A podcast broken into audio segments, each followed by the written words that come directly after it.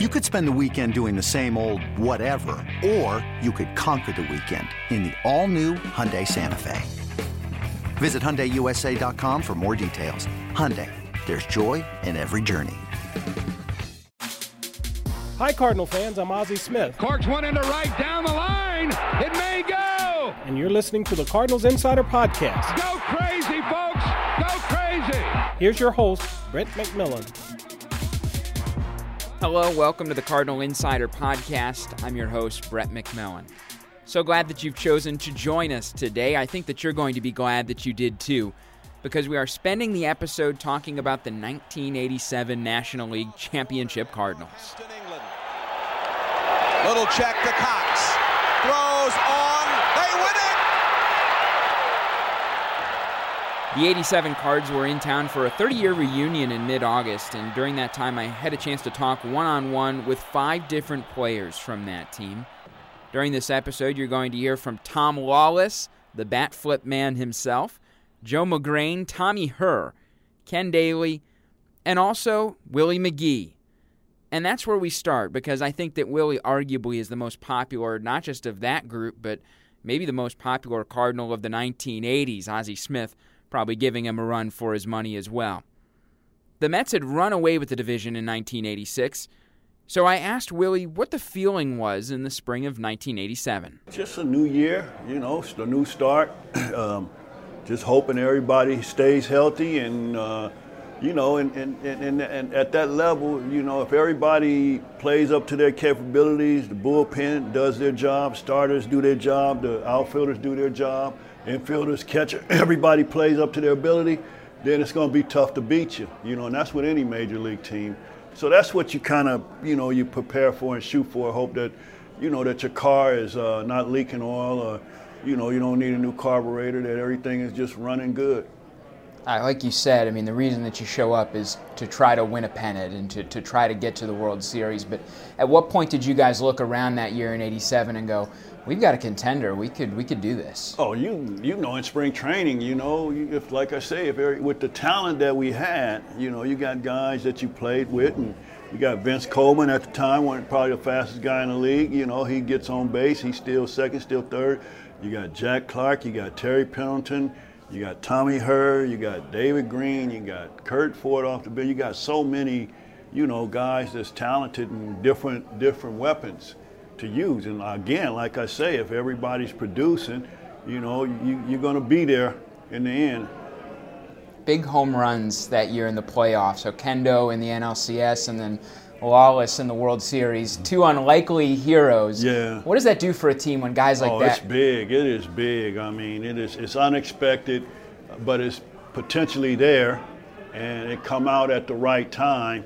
You know, it's just unbelievable, you know, the feeling that you get and the relief that you get, because it takes so much pressure off the team, you know. And, I mean, even, you know, and then when it comes to things that they do well, you know, so that's just another asset for them, another way that they create a great advantage for us that year by hitting those home runs, you know, get us over the hump. You played on some really good teams in the 80s. If you had to tell people about the 87 team and maybe just how it was different than, especially 82 or 85, how would you characterize it? 85 team, everybody, it seemed like everybody peaked, you know, everybody played their best baseball, I feel, that we had. 82 was different in the fact that it kind of was like a flower, you know, like you start something that you, from the bottom, you know, you water it and it just grew. Everything got better, and it culminated in a World Series championship.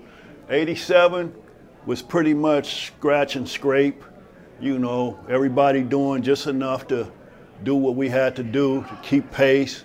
And when we needed to get the job done, it got done. But it wasn't like 85 where it was just, you know, just like a machine. But it was a machine, but a different type of machine. Last thing, because you've been generous with your time. We appreciate that. When you see the love from fans, you've always been a fan favorite here. From the first at-bat you took through today, you'll get a big reaction. What does that mean to you that the fans love you? Just appreciation. you know, I appreciate it, you know, I do. And I'm sure all the rest of the guys, you know, appreciate the time that they had here because, you know, these Cardinal fans, you know, they treat everybody. You hustle and you play the game right and you try hard and do your job, you know, you get rewarded in that way. You know, they see not only positive numbers, they see effort, they see heart, they see passion. You know, so I mean, and that's what I was all about, and most of the Cardinal players that we have, that's what they're about. That's what Whitey, loved to get. You know, guys that were, you know, talented but passionate and were ball players, and the fans can see that, I think. Willie's on staff with the Cardinals. He's a roving instructor across the minor leagues, working with some of the young kids, and we also see him quite a bit here in St. Louis for big league events as well. Tommy Herr's a different story. He's not around the team that much these days. A staple at second base during the 1980s in an era where you really knew day to day, week to week, even year to year what the starting nine was going to look like. The lineup and the positions played didn't change all that much. That kind of continuity gave him a chance to come up with some big moments, including one of my favorites from 1987, a big home run in extra innings on seat cushion night. Pitch to Herr, and he hits it a mile. Tommy Herr could have a grand slam. Tommy Herr does. Tommy Herr belts a 10th inning grand slam home run. And the Cardinals beat the New York Mets for the second straight night. The final score, 12-8, 48,000 delirious fans here at Busch Stadium. One of the most remarkable victories the Cardinals will ever come up with. 12-8, they beat the New York Mets. What a night at the ballpark. I had never talked to Tommy Herr before, but I found him really thoughtful and really appreciated especially how he framed the legacy of the 80s Cardinals. But I began by asking him what he thought defined that team in 1987. Well, I think resilience that word would come to mind because we went from a World Series team in 85 to a team in 86 that just started the season in a funk and could really never get out of the funk, and having to watch our arch rival Mets become world champions in 86. I think when we came back to spring training in 87, it kind of redefined our resolve to let everyone know that you know, they couldn't just hand the 87 pennant to the Mets too soon. You know, we were going to have something to say about it. So I think that resilience that we showed to bounce back after a really tough year in 86 and challenge the Mets again in 87. That kind of defined our group, and it was an intense rivalry. I mean, that 3 or 4 year span, the Cardinals and the Mets, where there was no love lost. Believe me. Joe Magrane said that it was great for him pitching because he knew that behind him, if a ball was on the ground, it was pretty much going to get sucked up. What did it take for you guys as individuals to make that happen? Well. You know, by the 87 season, you know, Terry and Ozzie and I had played together for, you know, that was our, let's see, I'm trying to think when Terry came up, but it was at least our third full season together. So we, you know, when you become acclimated to each other, you know, I'm sure that Terry knew how far off the line he could play to, you know, because of Ozzie's range, he could cheat one way or the other, and I could do the same thing. You know, I could you know, balls that were hit up the middle that I knew Ozzie was going to get to. Obviously, you know, I could favor playing to my left a little bit more. So, you know, there's a dynamic there of familiarity that you kind of know where to play. You know the other guys. Range and so forth, and you know, by the 87 season, that was pretty well entrenched, and very, you know, in my opinion, one of the greatest infields of all time. Just really a special group. Was there a point in that season where you guys looked around and said, we've got the pieces here to be a contender and to represent the league in the World Series? Well, we knew that coming in. I mean, we were basically the same bunch that had been to the World Series in '85 and then, suffered a terrible defeat in the '85 World Series and really never recuperated from that and fell so far behind the Mets in '86. So, I mean, '87, it wasn't like we didn't know that we were a good team, and we kind of I spoke about the resolve earlier that we kind of refocused and understood that we were going to be a part of the equation. You know, we were going to have something to say with who won the East, and it was important for us to get off to a good start that year. And you know, once we were in the hunt, you know, we knew what to do once we got there, and we were able to close it out and really stay consistent the whole year. And, you know, we beat teams that we were supposed to beat and played the really good teams about even, which is how you win pennants, you know. Tom Lawless had that huge home run in Game 4 of the World Series. He told me the other day that Whitey had put the bunt on, and Whitey had told Tom the reason was that he just had a feeling, like you do sometimes in baseball. The feeling worked out. Did you sense something when Tom was up there? Did you have a feeling? No, it's hard to have a feeling when a guy doesn't hit home runs like that. Well, I mean, no, it was a surprise. There's no doubt about that. But, the guys that, on that team, Tom was he was an extra infielder. And, you know, of course, with me and Ozzie and Terry Pendleton being switch hitters, his opportunity to play was diminished because, we were everyday players. So, if we stayed healthy, we were going to be in there. And so, I think it's a tribute to him that he stayed ready, that he was able to perform on the biggest stage that you can get, having had very few at-bats during the regular season. And in that regard, it was, it was a surprise that he was able to, hit a home run in a World Series game, especially off a great pitcher like Frank Viola. So, there were a lot of elements to that were surprising. And then his reaction to the home run was classic. The bat flip, and it was again just a great moment in the many great moments of Cardinal baseball.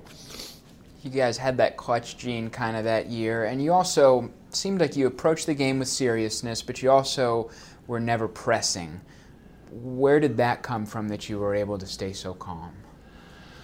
Well, I think, a lot of it gets back to, we had been in pennant races before, so, our goal going into the 87 season was, let's not let the Mets run away and hide again. Let's stay in it. Let's stay in the hunt. And we felt like if we stayed in the race, that we could find a way to win it. And that's exactly what happened. We were in it from the very beginning. We won some big games early in the season against the Mets that kind of juiced us up. And The whole experience, I think that we had in '85, and then again in the disappointment in '86, kind of all, they were building blocks for the '87 season and enabled us to, kind of weather the storm of all the emotional ups and downs that a season can bring. When you look at that '87 team, 30 years later now, what do you think the legacy that Cardinal fans need to remember is specifically about that season and that group?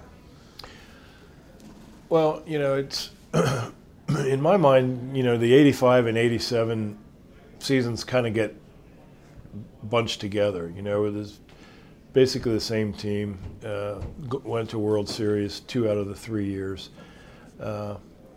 And really kind of lost both World Series under odd circumstances. You know, the 85, you know, the Don Denkinger call was huge in us losing that series, and then 87 with having Pendleton and Clark unavailable for a lot of the series, and the home team winning every game of that series. I guess my recollection would be that if we had found a way to win those two World Series and add that on to the one we had already won in 82, I think that team would have been recognized as one of the, if not one of the greatest teams in baseball history, at least one of the most unique teams because of the speed and the switch hitters and so forth that we were throwing out there. So it's kind of unfortunate because we did lose those two. We're kind of a little bit lost in the shuffle of when the conversation comes up about greatest teams in baseball. But I guess that would be my one regret about that season. Now, whether you were living or not, when you think of 1987. There's probably one image, one moment that you think of more than any other. It has to do with Tom Lawless, a bench player and by no means a prolific hitter, but he was thrust into the starting lineup in Game 4 of the World Series because of injuries. He came up with the game tied 1-1, 2 on, and Tom Lawless did this.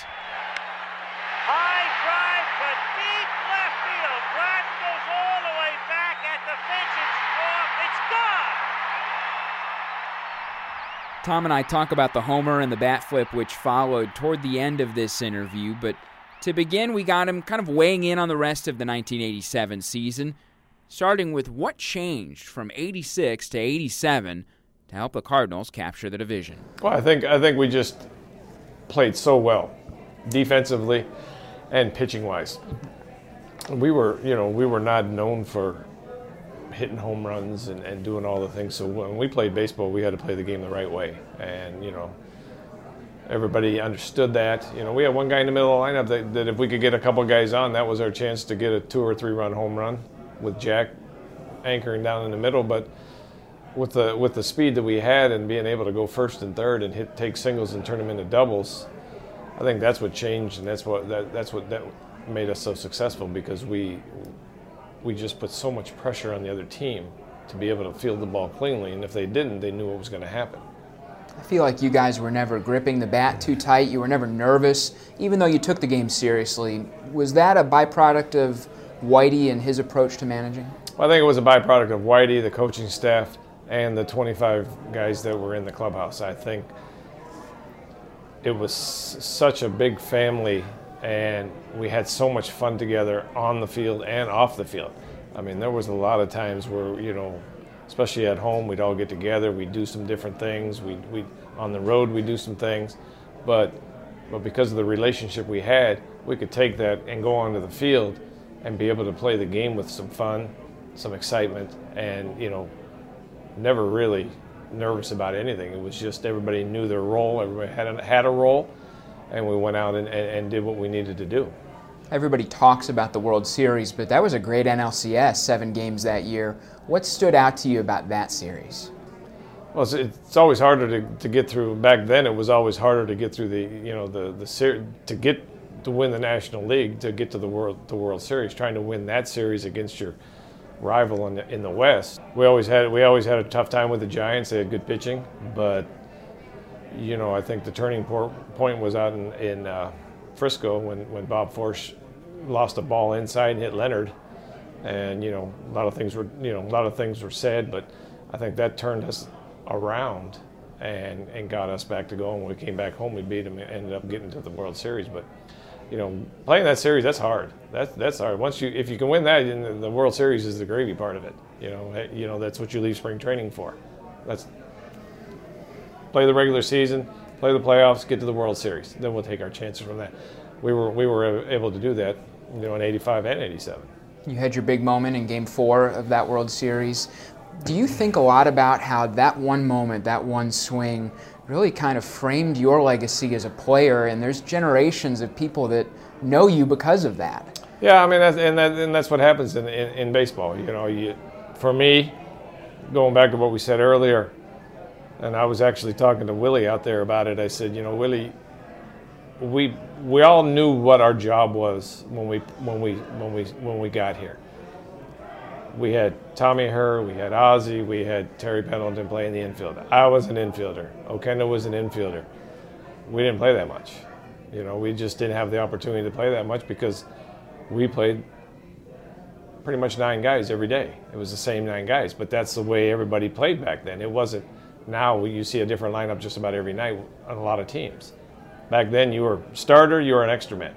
But as an extra man, you had a role to fill on that ball club, and Whitey made it, you know, clear that you'll play when I need to get somebody a rest. You'll play. You'll pinch run late in the ball game for somebody if it's a close ball game. You'll go in and play defense if I need you.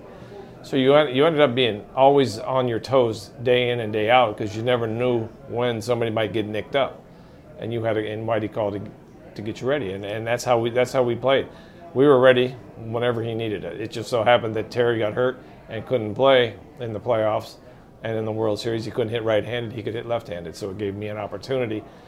Anytime you get an opportunity, anything can happen.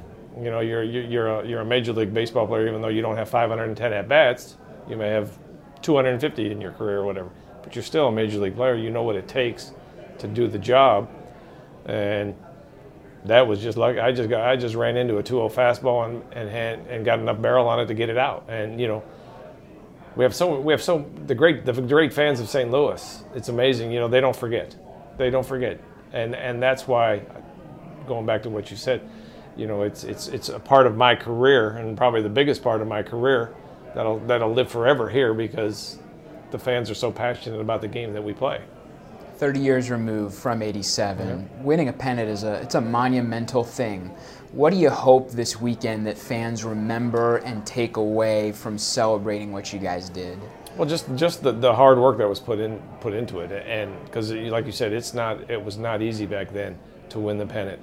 You know, you had to go. You know, division. You know, we played divisional teams 18, 20 times in that year, and there was a lot of good teams in there, and to be able to go in there and continue to win 6 and 7 games out of every week, to get to where you want to get to, it's hard. We were lucky we didn't have a lot of injuries, you know, and that's a big part of how you can continue to keep that going.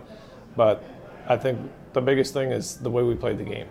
We played the game with excitement, fun, and we played it fundamentally sound. And I think those are the things that carried us throughout those years. It isn't just fans who thought that the bat flip was an interesting moment. I've talked to a lot of people this year in preparation for the 87 reunion, and it's interesting to hear the takes from guys who were on the field or in the dugout that night. I really enjoyed Joe Magrane and what he had to say about the Lawless bat flip. I think it'll bring a smile to your face, and we'll let you hear that in just a little bit. Joe is an MLB Network broadcaster now, but he was a rookie starting pitcher in 1987. No starter that year, won more than 11 games. Yet they still got all the way to the World Series and captured that NL pennant. And I asked Joe what it is he thought that made the rotation successful, even though wins-wise, there were other rotations in the 80s that did better. We knew that every time that we went out there, I was just talking with Tommy Herr about this, that we could flash the leather. And Whitey often, you know, had some very direct conversations, at least with me, about quit nibbling. We've got you know, Hall of Fame glove guys in the infield. And that was an incredible confidence booster about throwing the ball over the plate and knowing if it got hit hard, the speed in the outfield with Vince, Willie, or Curt Ford or Johnny Morris was going to be able to catch it. And if it got hit on the ground in the infield, Terry Pendleton, Ozzie Smith, or Tommy Herr was going to be able to catch it as well. So the one thing that travels everywhere is the team speed that we had. That never takes a day off, and neither did our defense. And it was a real exciting brand of baseball, and from an entertainment aspect, the speed and just the gymnastics of I think is a good word to describe how we played defense. There wasn't anything that we couldn't catch. It's a pretty overused cliche sometimes to say there's a good group of guys in sports. Right. But you can just tell from the old video, and even here looking around, you guys get along well. There's some great personalities. How does that breed a winning atmosphere?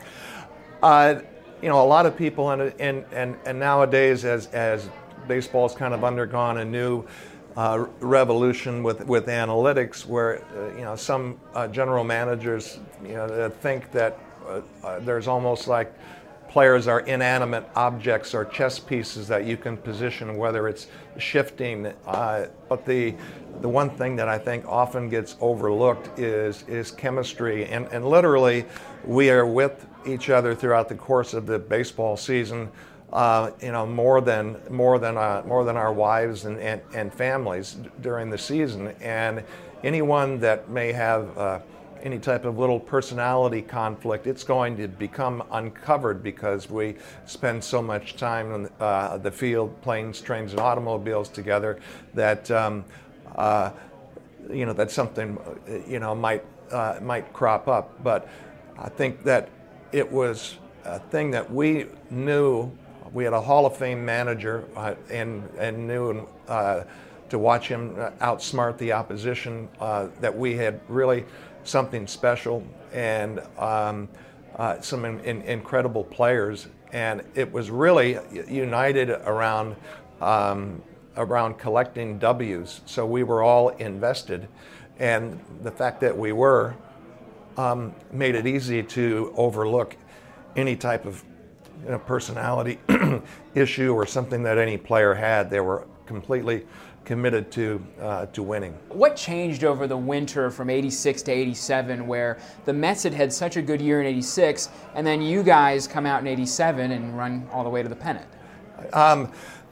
We were two different types of teams. The Mets were the big power hitting, brash, you know, New York stars, media darlings, and we were a team that really had to play as a collective to beat them, and we did that by executing, you know, the game plan that Whitey had set out for us. He made it very easy for us to succeed. You know, and he made the 25th guy feel just important as the number one. That's why at that time you see players that have been with us that have gone with other organizations, that a team doesn't know how to best utilize what they do well.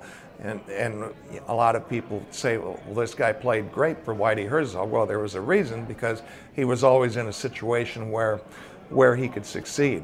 And those Mets rivalries were in the 80s were really something special. Going into Shea Stadium was like going into the Lions' Den and playing this you know, this great team. And you know, and don't forget, we also had the Expos breathing down our neck to the last 5 days of the season as well.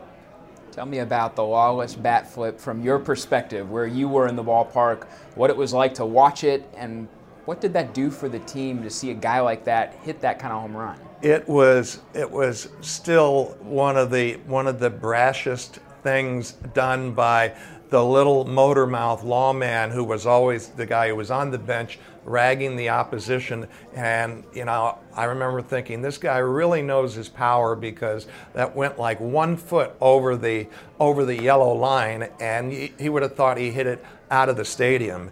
And you know they say Hawk Harrelson invented the batting glove, and I think Tom Lawless invented the bat flip.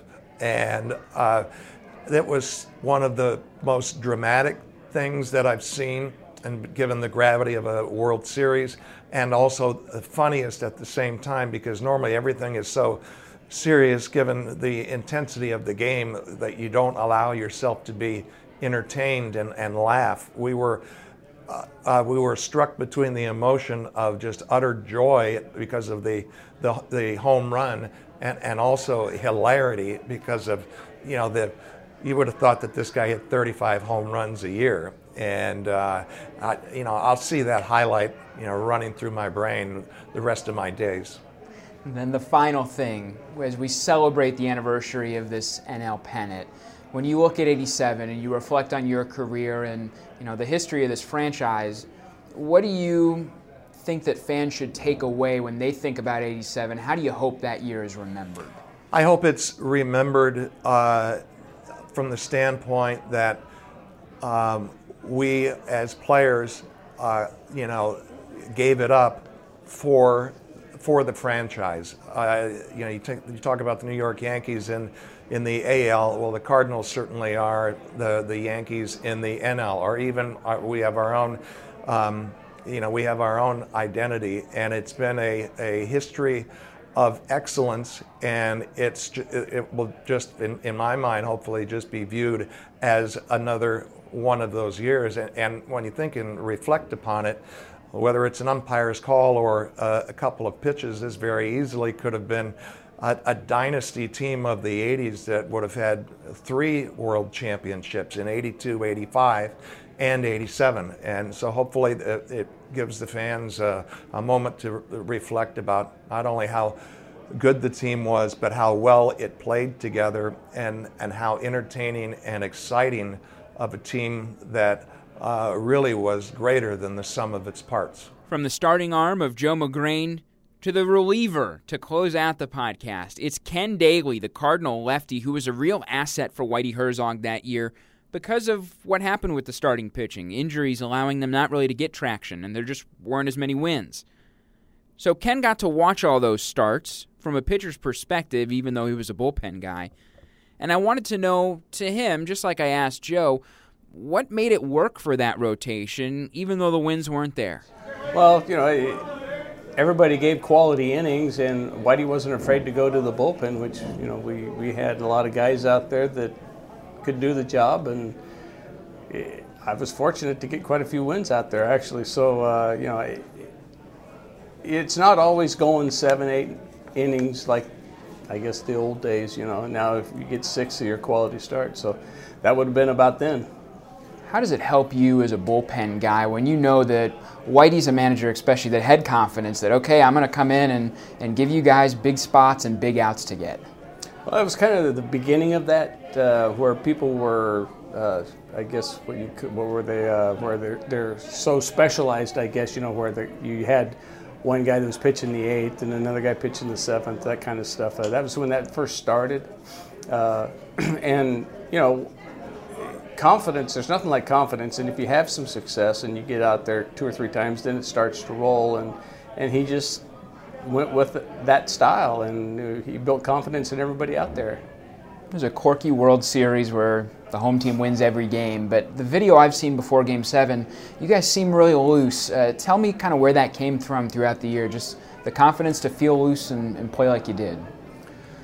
Well, you know, it was strange surroundings with the way the stadium was and all that, but, you know, you just play the game, and it was just weird that it was home and home. That's just the way it worked out. And you know, I know that in the Game 6, when Whitey gave me the ball, said, "If you get this guy out, you know, we're going to win this thing." And 2 pitches later, I think, no, it was the first pitch actually to Herbeck. He hit over the wall in center field. So you know, that was the end of that game. And so anyhow, but yeah, it was, you know, you just never know. And being a strange stadium like that, as loud as it was, it was definitely different. What was the difference from 86 to 87? You know, the Mets, they had a really good year in 86. They win the division, and then you guys flipped the script on them in 87. What changed for you? Well, you know, it's funny because that whole stretch, both the Cardinals and the Mets were good that whole stretch, 85, 6, and 7. I mean, good ball clubs, good battles, and, you know, I think it's just a matter of, you know, some a little bit better starting pitching here and there, and of course, the you know, the bullpen and, you know, offense. It was just, we were going to win every day. We just didn't know how. Every day it seemed to be somebody different that stepped up and got the job done. So I don't know if I could pinpoint one thing, but, you know, it just hanging in there and keep going. That was all it was. Special thanks to all 5 of these guys for taking time to sit down with us. I really enjoyed my time with each one of them. Some fun personalities and some really fun perspectives 30 years after a National League pennant. We've got an 87 TV story airing on Cardinals Insider. You can check it out on demand at cardinals.com/insider or on the MLB at Bat app. Either one, just search 1987 to find the story. You can also search Cardinals Insider if you'd like to see all of our episodes and the other stories that we do on both the current and former Cardinal rosters. Glad that you've joined us today. Hope that you've enjoyed listening to these guys as much as I enjoyed talking with them. If you want to hear other episodes of the podcast, you can listen, rate, and subscribe on iTunes or Podbean. Just search St. Louis Cardinals Podcast. Next episode, well, it's Hall of Fame weekend coming up, so we're going to have some interviews and some thoughts on the 2017 Hall of Fame class, which includes Pepper Martin, Mark McGuire, and, of course, Tim McCarver as well. Be sure to join us next Tuesday when that episode drops. Until then, for the 87 NL champs, my name's Brett McMillan.